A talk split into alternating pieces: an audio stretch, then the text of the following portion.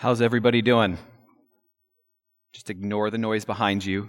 Focus, right? Uh, not to sound heavy handed, but coming in today just feeling like, wow, okay, Lord, what do you have for us today?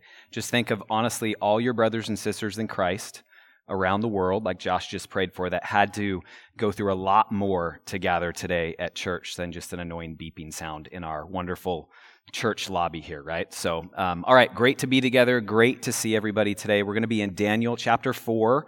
That's verses 1 through 37. And I'm going to read it for us here as we go. But before we dive into Daniel chapter 4, I want to ask you a question. I'm really curious about this. And we could all share this maybe after church or this next week in your community group. Have you ever been in a situation where it was pretty obvious someone either you were talking to one on one or maybe in a corporate gathering, it was pretty clear someone in the group thought they were kind of a big deal. Have you ever been in a situation like that? Yeah, that person thinks they're kind of a big deal. Or as the famous movie character Ron Burgundy once said, and quote, I'm kind of a big deal. I'm very important. I have many leather bound books, and my apartment smells of rich mahogany. Has anyone ever been in a situation like that? I have. I'm sure we all have. And I hope you share stories about that. But then to press that point a little bit more, and you're all going to nod your head like, yeah, but we're going to explore this together. I wonder in your heart of hearts if someone could hear the dialogue that goes on inside of you. How often are you saying that, yeah, I'm kind of a big deal, right? Your inner Ron Burgundy is talking. That's kind of what we're going to be talking about and looking at here in Daniel chapter 4 today. And again, the book of Daniel, I just want to ground us in this real quick before we dive in. It's been confronting us today in our cultural moment of what it means for God's people to live faithfully on the margins, right? We've seen that over and over again in Daniel so far. God's kingdom is greater. God's kingdom is better. What does it mean for people, God's people, to live on the margins? And again, if we're all being really honest, it's okay to acknowledge it kind of feels like that lately, doesn't it? Kind of feels like the ground is shifting. What's happening? Are we as God's people today living more and more on the margins in our cultural moment? So that's the backdrop I want us to have in our minds before we dive into Daniel chapter 4. And before we do that, let me pray for us, then have your Bible open in front of you, whether on a screen or a page, and we're going to dive into Daniel chapter 4 together. So let me pray. Please join me. Father God, we need you. We need to hear from you today through your word. Give us eyes to see and ears to hear and hearts to treasure wonderful things from your word. Father, please, through the preaching of your word today, may you comfort the afflicted and may you mercifully afflict those who are comfortable in their pride. Father, we want to live faithfully in this time that you've placed us. Make us a repentant people. Convict us of pride and make us humble like Jesus. Lift our eyes from ourselves to you and increase our joy and satisfaction in you. Make us a faithful people who trust and worship you as the true King, even as we live as exiles now. Strengthen us to know you more and to make you known. Open your word to us now and open us to your word. In Jesus' name, amen. All right, Daniel chapter 4, verses 1 through 37. We're going to be having three movements we're going to see in our text today. The first is the king's pride. That's in verses 1 through 27. The second movement is the king's humiliation. That's verses 28 through 33. And then lastly, the king's restoration. That's in verses 34 through 37. So, first, follow along with me. I'm going to read verses 1 through 18 for us.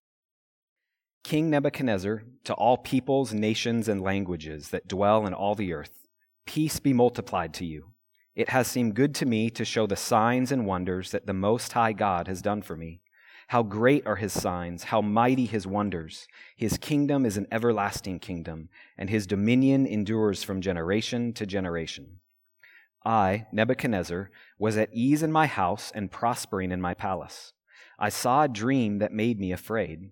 As I lay in bed, the fancies and the visions of my head alarmed me. So I made a decree that all the wise men of Babylon should be brought before me, that they might make known to me the interpretation of the dream. Then the magicians, the enchanters, the Chaldeans, and the astrologers came in, and I told them the dream, but they could not make known to me its interpretation. At last, Daniel came in before me, he who is named Belteshazzar, after the name of my God, and in whom is the spirit of the holy gods. And I told him the dream, saying, O Belteshazzar, chief of the magicians, because I know that the spirit of the holy gods is in you, and that no mystery is too difficult for you, tell me the visions of my dream that I saw, and their interpretation. The visions of my head as I lay in bed were these I saw, and behold, a tree in the midst of the earth, and its height was great. The tree grew and became strong, and its top reached to heaven, and it was visible to the end of the whole earth. Its leaves were beautiful, and its fruit abundant, and in it was food for all. The beasts of the field found shade under it, and the birds of the heavens lived in its branches, and all flesh was fed from it. I saw in the visions of my head as I lay in bed, and behold, a watcher, a holy one, came down from heaven he proclaimed aloud and said thus Chop down the tree and lop off its branches, strip off its leaves and scatter its fruit. Let the beasts flee from under it and the birds from its branches, but leave the stump of its roots in the earth, bound with a band of iron and bronze, amid the tender grass of the field. Let him be wet with the dew of heaven. Let his portion be with the beasts in the grass of the earth.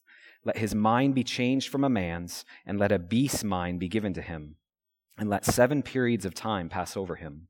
The sentence is by the decree of the watchers, the decision by the word of the holy ones, to the end that the living may know that the Most High rules the kingdom of men and gives it to whom he will and sets over it the lowliest of men. This dream I, King Nebuchadnezzar, saw, and you, O Belteshazzar, tell me the interpretation, because all the wise men of my kingdom are not able to make known to me the interpretation but you are able, for the Spirit of the holy gods is in you. So, all right, verses 1 through 18, this just doesn't bury the lead. Right away, this is a letter. Look at verse 1. Put your finger on verse 1. This is from the king of the most powerful kingdom in the world at that time to all the peoples, and it's personal praise about who God is and what God has done in his life. And this again will be the last time as we're going through the book of Daniel. This will be the last time that we're going to see King Nebuchadnezzar. He vanishes off the scene after chapter 4. So that's important just to be aware of as we're in chapter 4. And then in these verses here, the king tells this dream that we may be familiar with if you grew up in the church. But I want us to kind of press into the vantage point of the dream. The, the words I or me or my are used 18 times in these short 18 verses. So the focus or perspective of the king here is it's all about him. Again, he's kind of a big deal. So it's really personal, it's focused all on himself. And again, when you think about it, from what we've already learned about who our characters are, who King Nebuchadnezzar is in Daniel, he it's kind of logical. He probably should feel like he's a big deal. He's the king, the ruler of the most powerful empire on earth. He's conquered other kingdoms. That's why Daniel's here, right? He's built amazing infrastructure and palaces, a whole empire. So it's kind of logical at some level that his perspective or focus is well, what does this dream mean about me? The focus is on himself. And then look at verse 10. See what the king says, what he saw in his dream. He saw a tree, a tree that was in the midst of the whole earth. So the tree is at the center of everything. The king then explains that this tree was great and strong, and it was visible to the whole earth. So and the tree is very beautiful, and it protects and it feeds all living things. It sounds probably a lot like how the king thinks about himself, right? But then you could say, all right, he knows he's really important. He's kind of a big deal. Why does he say in these verses that this dream made the most powerful man in the world? It says it made him afraid. Look at what happens. The supernatural breaks into his life. A watcher, a holy one, commands this tree that he's kind of self identifying with, commands this tree to be chopped down, and then the stump of the tree is left, and then a sentence from the heavens is pronounced against this stump. And then why does all this happen? Verse 17 is the first of three times we're going to see God's crystal clear in chapter 4. Why does all this happen? Verse 17 to the end that the living may know that the Most High rules the kingdom of men and gives it to whom he will, and sets over it the lowliest of men. So, all these things in play, there's an emotive reaction from the most powerful man in the world. This makes him afraid. It seems he has a sense of uneasiness or foreboding that this dream is not good news for him. And then verse 17 is just speaking about reality that's in all the pages of Scripture, right? The big story arc of Scripture that God is sovereign over the kingdoms of men. He's sovereign over the kingdoms of men in Daniel and today. And his sovereignty is over and against the authority and power of rulers who lift themselves up into the place of God. So, exalting yourself to the place of God, that kind of functionally King Nebuchadnezzar's doing here, even in his heart, that's not a path to freedom. It's a path to destruction. And he kind of knows it in his heart of hearts. This dream's calling him out on this. Pastor and author Sam Allberry, this quote should be up on the screen here. He says this about God's sovereignty and what it means for us The universe is His, God's. His authority is absolute and exhaustive. You will never breathe air that doesn't belong to him, and you will suffocate if you try. So, again, the most powerful man in the world, it says here on the pages of Scripture, and this is written by him, by the most powerful man. He owns it. I'm afraid. And he has every reason to be afraid. Really, what's happening here is this small king is committing treason against the real king, and he knows it. And then he, has to do something about this, right? He's really powerful. So he gathers all these soothsayers, magicians, everybody, and including Daniel, and he says, Hey, tell me what this dream means. But when you really look at their responses, it's either A, they couldn't tell him what the dream meant, or it's kind of obvious he's a big deal and the dream's about a big tree. They didn't want to tell him because then their head would be cut off if he didn't like their answer, right? So then that brings us to Daniel the king seeks out the wise and faithful Daniel to interpret the dream and really to tell him the truth, because no one else is willing to tell him the truth here. So let's look now at verses 19 through 27, where Daniel interprets the king's dream. Follow along with me as I read God's word aloud. Then Daniel, whose name was Belteshazzar, was dismayed for a while, and his thoughts alarmed him. The king answered and said, Belteshazzar, let not the dream or the interpretation alarm you. Belteshazzar answered and said, My lord, may the dream be for those who hate you, and its interpretation for your enemies. The tree you saw, which grew and became strong, so that its top reached to heaven, and it was visible to the end of the whole earth, whose leaves were beautiful, and its fruit abundant, and in which was food for all, under which beasts of the field found shade and in whose branches the birds of the heavens lived. It is you, O king, who have grown and become strong. Your greatness has grown and reaches to heaven, and your dominion to the ends of the earth. And because the king saw a watcher, a holy one, coming down from heaven and saying, Chop down the tree and destroy it, but leave the stump of its roots in the earth, bound with a band of iron and bronze, in the tender grass of the field and let him be wet with the dew of heaven, and let his portion be with the beasts of the field, till seven periods of time pass over him. This is the interpretation, O king. It is a decree of the Most High, which has come upon my lord the king, that you shall be driven from among men, and your dwelling shall be with the beasts of the field. You shall be made to eat grass like an ox, and you shall be wet with the dew of heaven, and seven periods of times shall pass over you tell you know that the Most High rules the kingdoms of men and gives it to whom he will.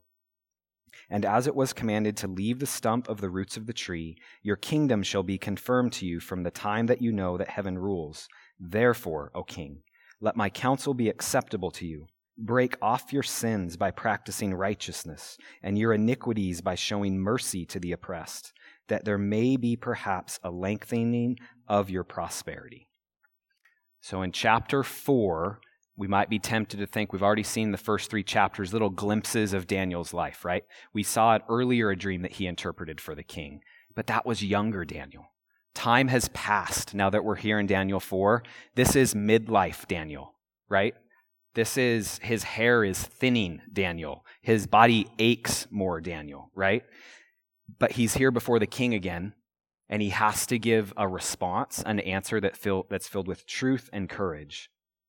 And again, this is the story of Daniel. We're going to keep exploring this together of what it means to live faithfully on the margins. It wasn't like we have these little glimpses of a superhero, but what was happening in the day to day was forming him into a particular type of person that would be ready to live faithfully on the margins like this, even in front of a king.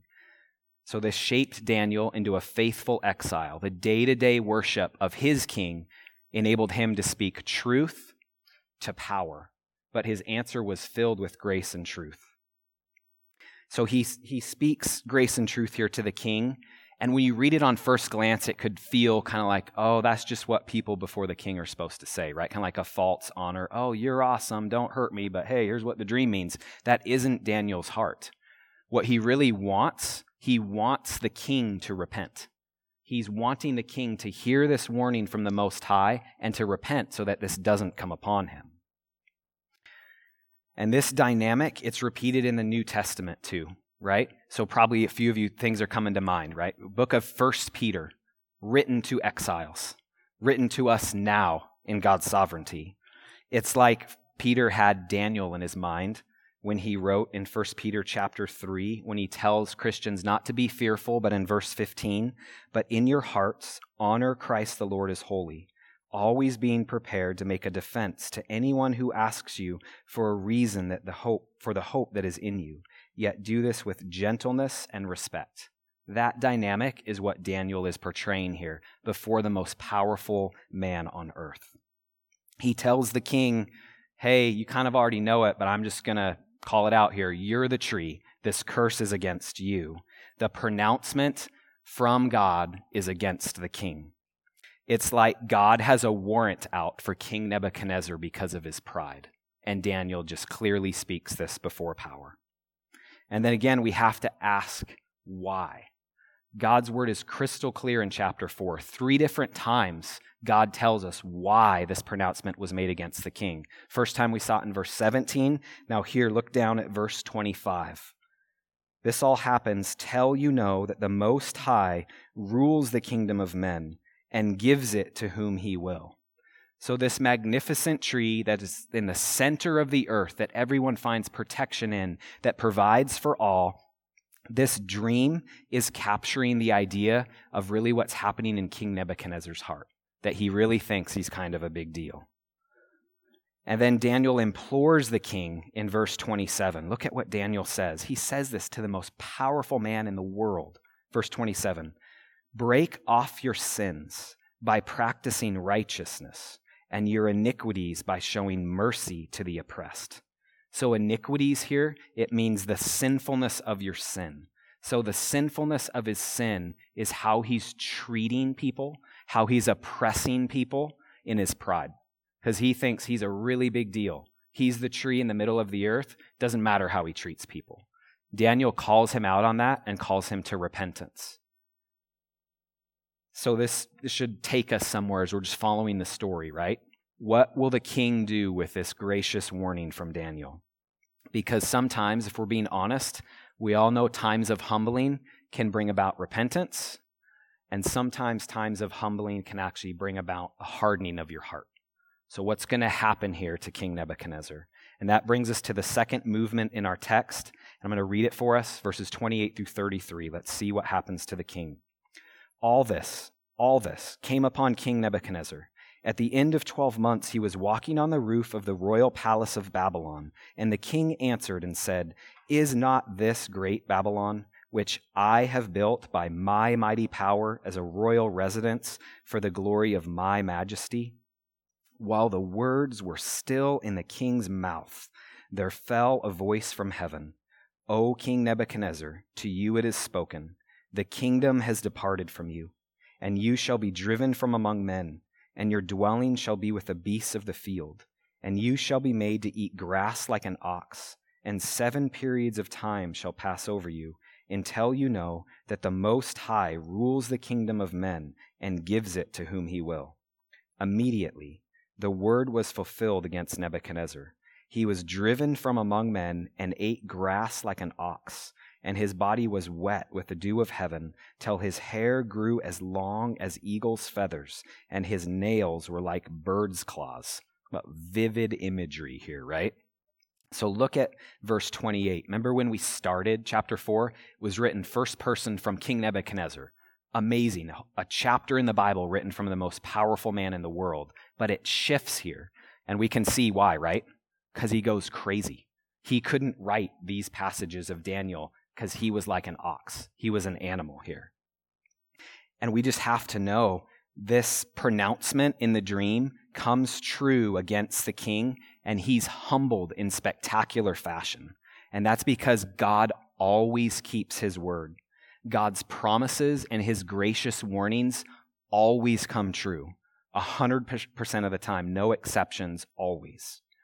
And then a core theme that's just driven home clearly throughout Scripture is that God opposes the proud and gives grace to the humble.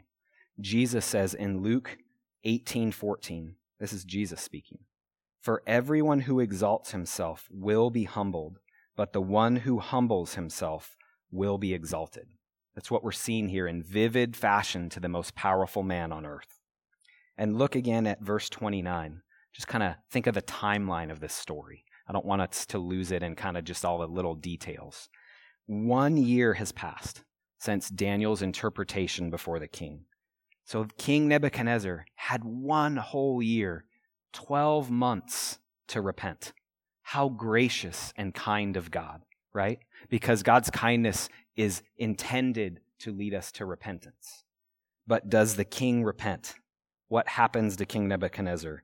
Again, look at verses 29 and 30. Maybe you're familiar with this story, but I don't want us to lose the beauty and wonder of God's word. Just look at verses 29 and 30.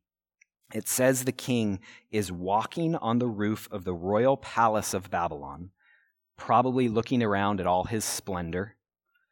And then he says, whether to someone else and or in his heart of heart, he says it to himself, is this not the great Babylon? Which I have built by my mighty power as a royal residence and for the glory of my majesty.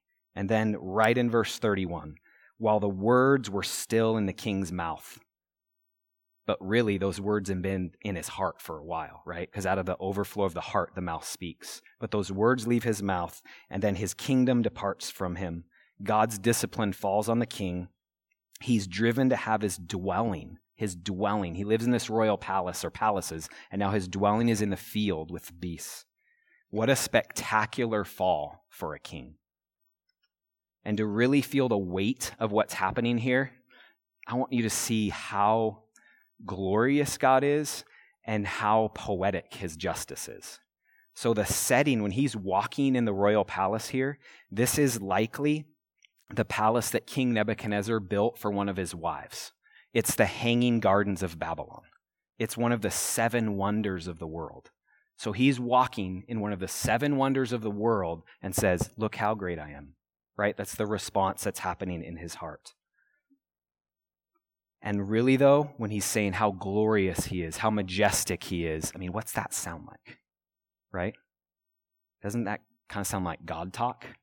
Or more realistically, that sounds like a lot like serpent talk, doesn't it? I mean, think about back in Genesis chapter 3. The pride that's oozing out of the king's heart here is the same pride that we saw injected into Adam's race back in Genesis chapter 3. It's the same lie from the Garden of Eden. He wants to be God, is really what's happening here. He really doesn't think he can trust God to satisfy his needs, so he has to build all this splendor and focus on himself. He is functionally the center of his own universe.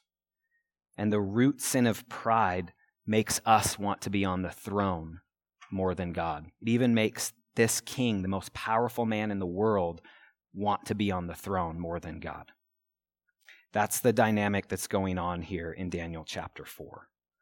So just have that setting. Think about that setting and think about the timing of when God's pronouncement falls. It's at that moment when he's walking in one of the seven wonders of the world that God makes him into like a beast of the field.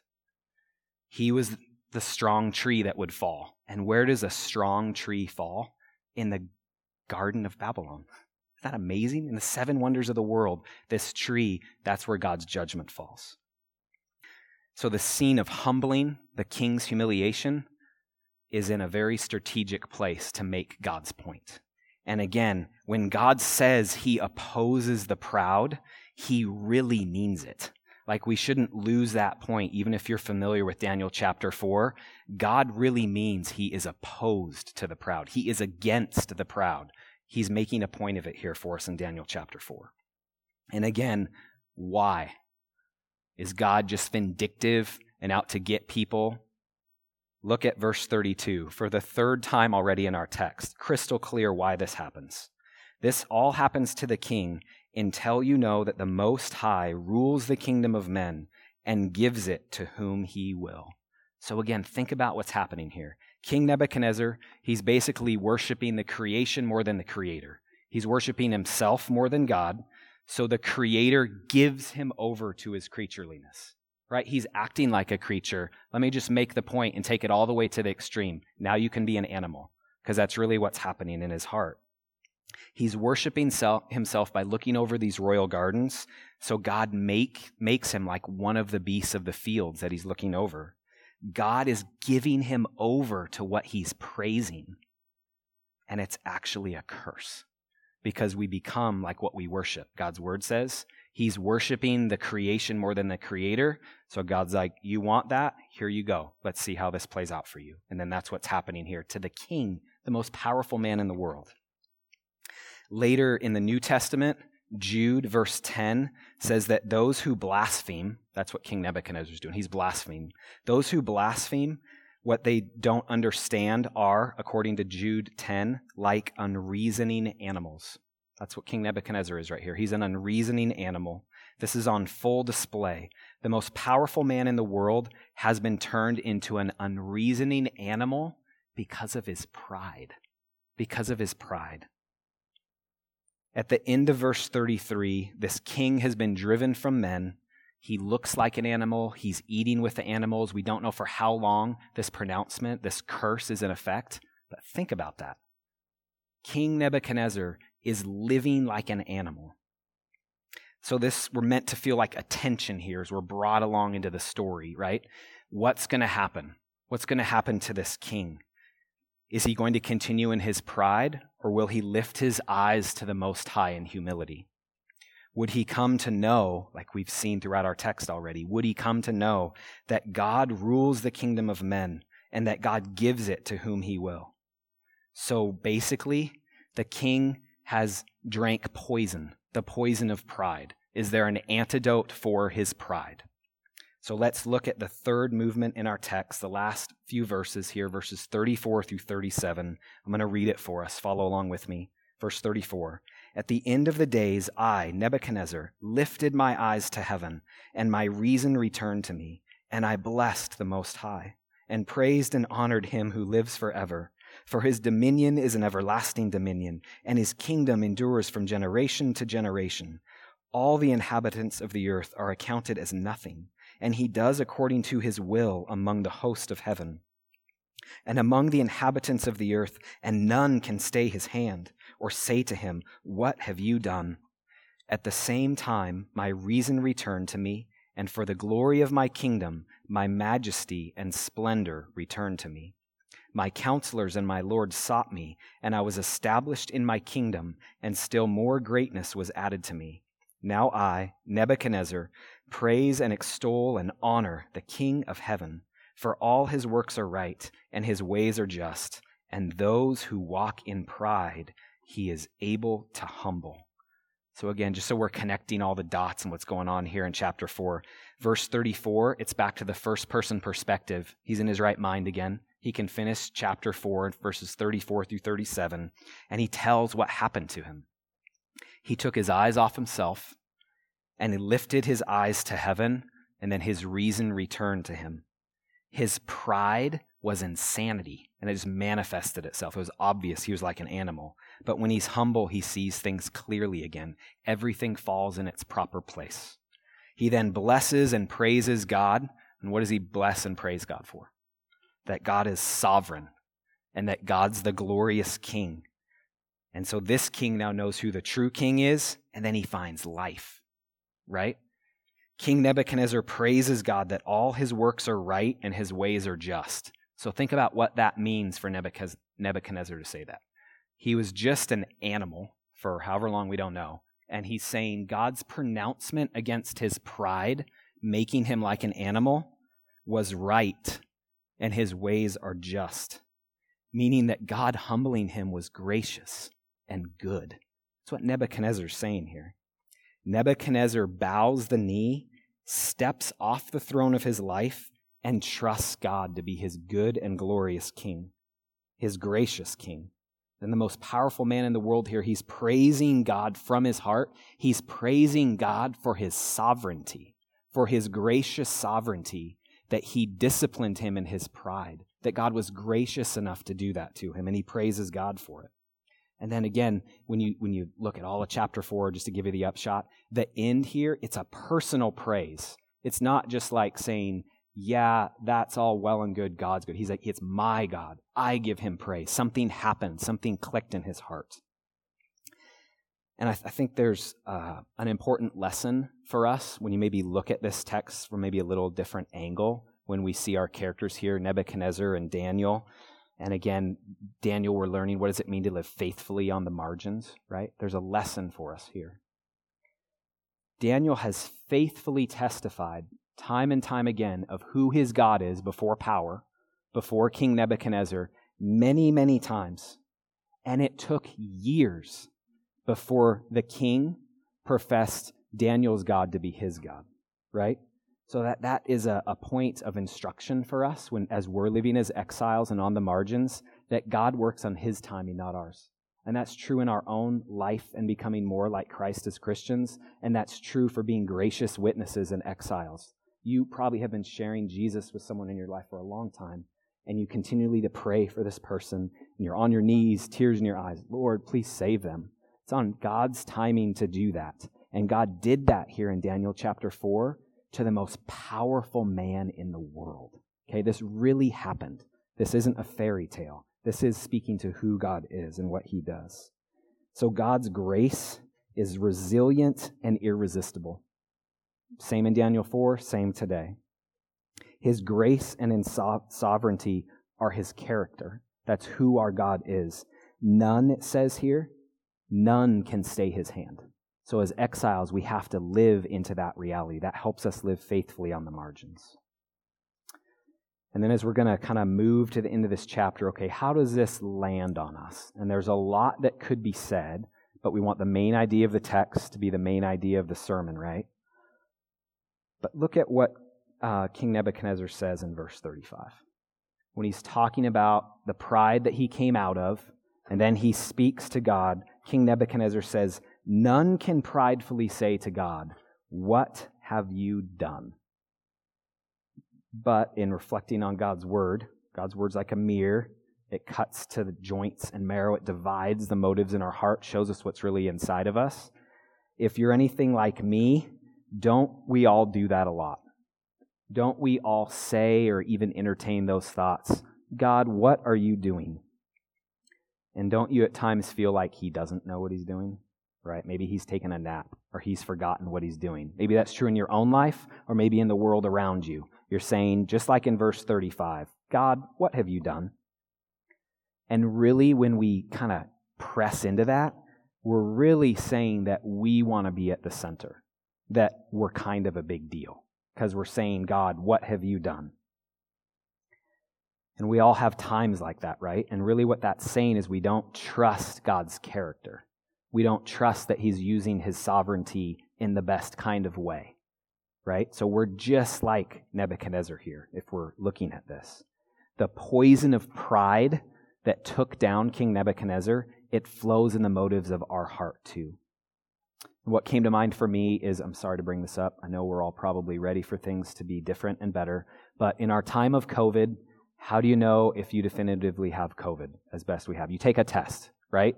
And then you're told, hey, you have COVID or not. You take a COVID test. Well, if there was a pride test, this was just on my mind, and we all took it right now, we would all test positive. every single person in this room and in the sound of my voice watching online, we'd all test positive for pride, okay?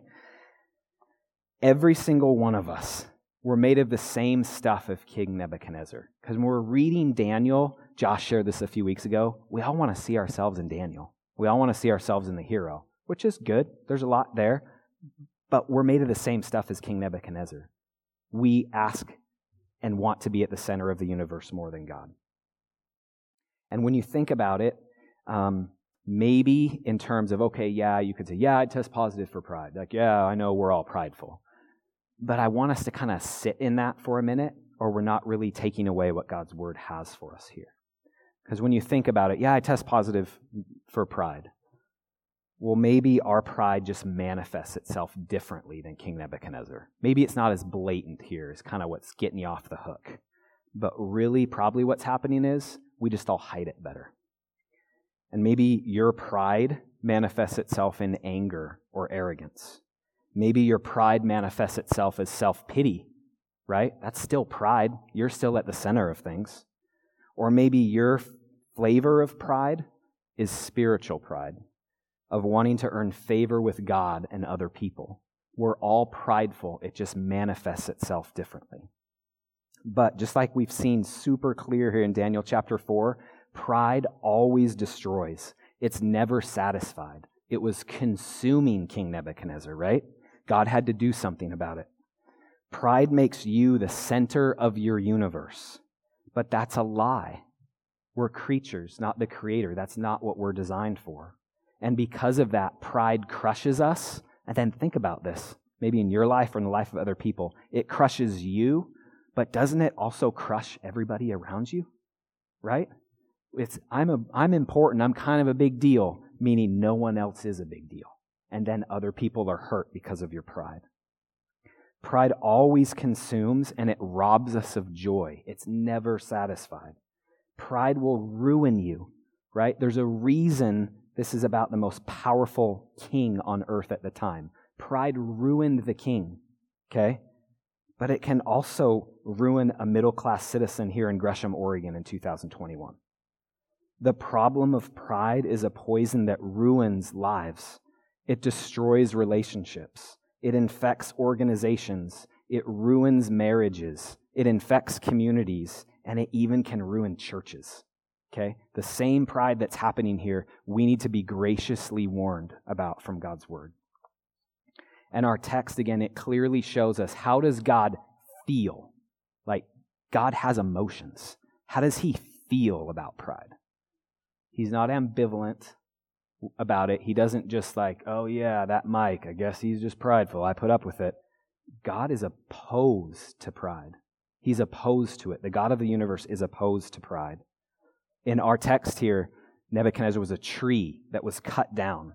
And God does this because he's holy and good. He's rightly against pride. If we're all nodding our heads, oh yeah, pride's bad, and if God's good, then shouldn't God be against pride? Right? That's what's happening. So I, I just want us to hear this. Uh, I wouldn't be being a faithful elder uh, preaching God's word to you if I didn't say this. And I really want you to hear me. God is calling us to turn from our pride, right? To humble ourselves before God. Like he really, truly is. To do otherwise is insanity. You're acting as if you're insane if you don't humble yourself before God, right? Because we all test positive for pride. But then how, right? How do we do this? How do we get the power to humble ourselves and to worship God as He really is, to worship God as God? And how do we have hope as exiles to live faithfully on the margins when prideful kings rule. Right? That's the story of human history. Prideful kings rule. How is Daniel 4 good news for prideful people like us? And what I want you to see here is not just, yeah, tack on at the end. I want you to see like what's in Daniel 4 and what's happening. it's just amazing. So remember that um, King Nebuchadnezzar, why did God choose in his dream to make him a tree? He could have made him lots of different stuff to prove his point, right? Why a tree? That's kind of interesting. We should maybe reflect on that. And it was a tree that was described a particular kind of way. It was a tree that was in the center of earth, that grew big and strong and beautiful, and it protected the living things, and it provided nutrients and sustained everything. Well, why is that? And then that tree, really that king, was cut down because of his pride. So think about with me for a minute, and this isn't like a short side tour. This is like getting to the heart of what's happening in Daniel 4. So think about it a tree. Genesis 3, a tree, right? Adam and Eve eat of one tree and not the other because they wanted to be gods. They didn't believe God that would give them what would really satisfy them. They ate from the tree of the knowledge of good and evil, and they were banished from the garden. That's what's happening here in our chapter, in Daniel chapter 4. The serpent's poison of pride is what takes down the tree, what takes down King Nebuchadnezzar. And that same poison of pride is what casts Adam and Eve out of the garden, right? Because we all want to be the king at the center of our lives. So we have to be rescued from our pride. So think about this is pointing us somewhere, right? Think of these things in play kings and trees. Daniel 4 is pointing us to the only antidote to our pride, the only solution to our pride problem. Instead of a prideful king, we need a humble king to save us. Just think about what, like, the layers of color in the beauty of God's word, what's happening here in Daniel chapter 4. Jesus is the true and better king who humbled himself to be cut down on a tree in order to save us from our prideful hearts. Jesus was cut down in our place. Jesus became a man to save men from our pride of wanting to be God. I just see everything that's happening here in Daniel chapter 4. Uh, Mark read in our call to worship from Philippians chapter 2, verses 7 through 11. I'm just going to read it here for us and think about how it describes how good of a king Jesus is. But Jesus emptied himself by taking the form of a servant, being born in the likeness of men, and being found in human form, he humbled himself by becoming obedient to the point of death, even death on a cross. Therefore, God has highly exalted him and bestowed on him the name that is above every name, so that, that at the name of Jesus every knee should bow in heaven and on earth and under the earth, and every tongue confess that Jesus Christ is Lord to the glory of God the Father. So think about that. What's the, who's the king in the tree happening in Philippians 2? In humility, Jesus was cut down on a tree, again, to save prideful sinners like you and me. That's how good of a king Jesus is. His intent, his character, his heart is that of a good king who would go this far. Compare and contrast that to the prideful king in the tree that was chopped down in Daniel chapter 4. And then think about how good of a king Jesus is. Uh, I'm probably nerding out on this. Just one last thing. A king in a tree. Think about Jesus dies on a tree to rescue us from our sin of pride. It doesn't just stay there. There's a tree on the horizon in the future, too, that he's saving us to. So if, if you have time, I'll, not, I'll read it uh, to you. Revelation chapter 22, verses 1 and 2, is speaking about eternity and the new heavens and the new earth that's a lot better than the, the gardens of Babylon. Listen to this. Listen to what it says about a tree. Then the angel showed me the river of the water of life, bright as crystal, flowing from the throne of God and of the Lamb through the middle of the street of the city. Also on either side of the river, the tree of life, with its twelve kinds of fruit, yielding its fruit each month.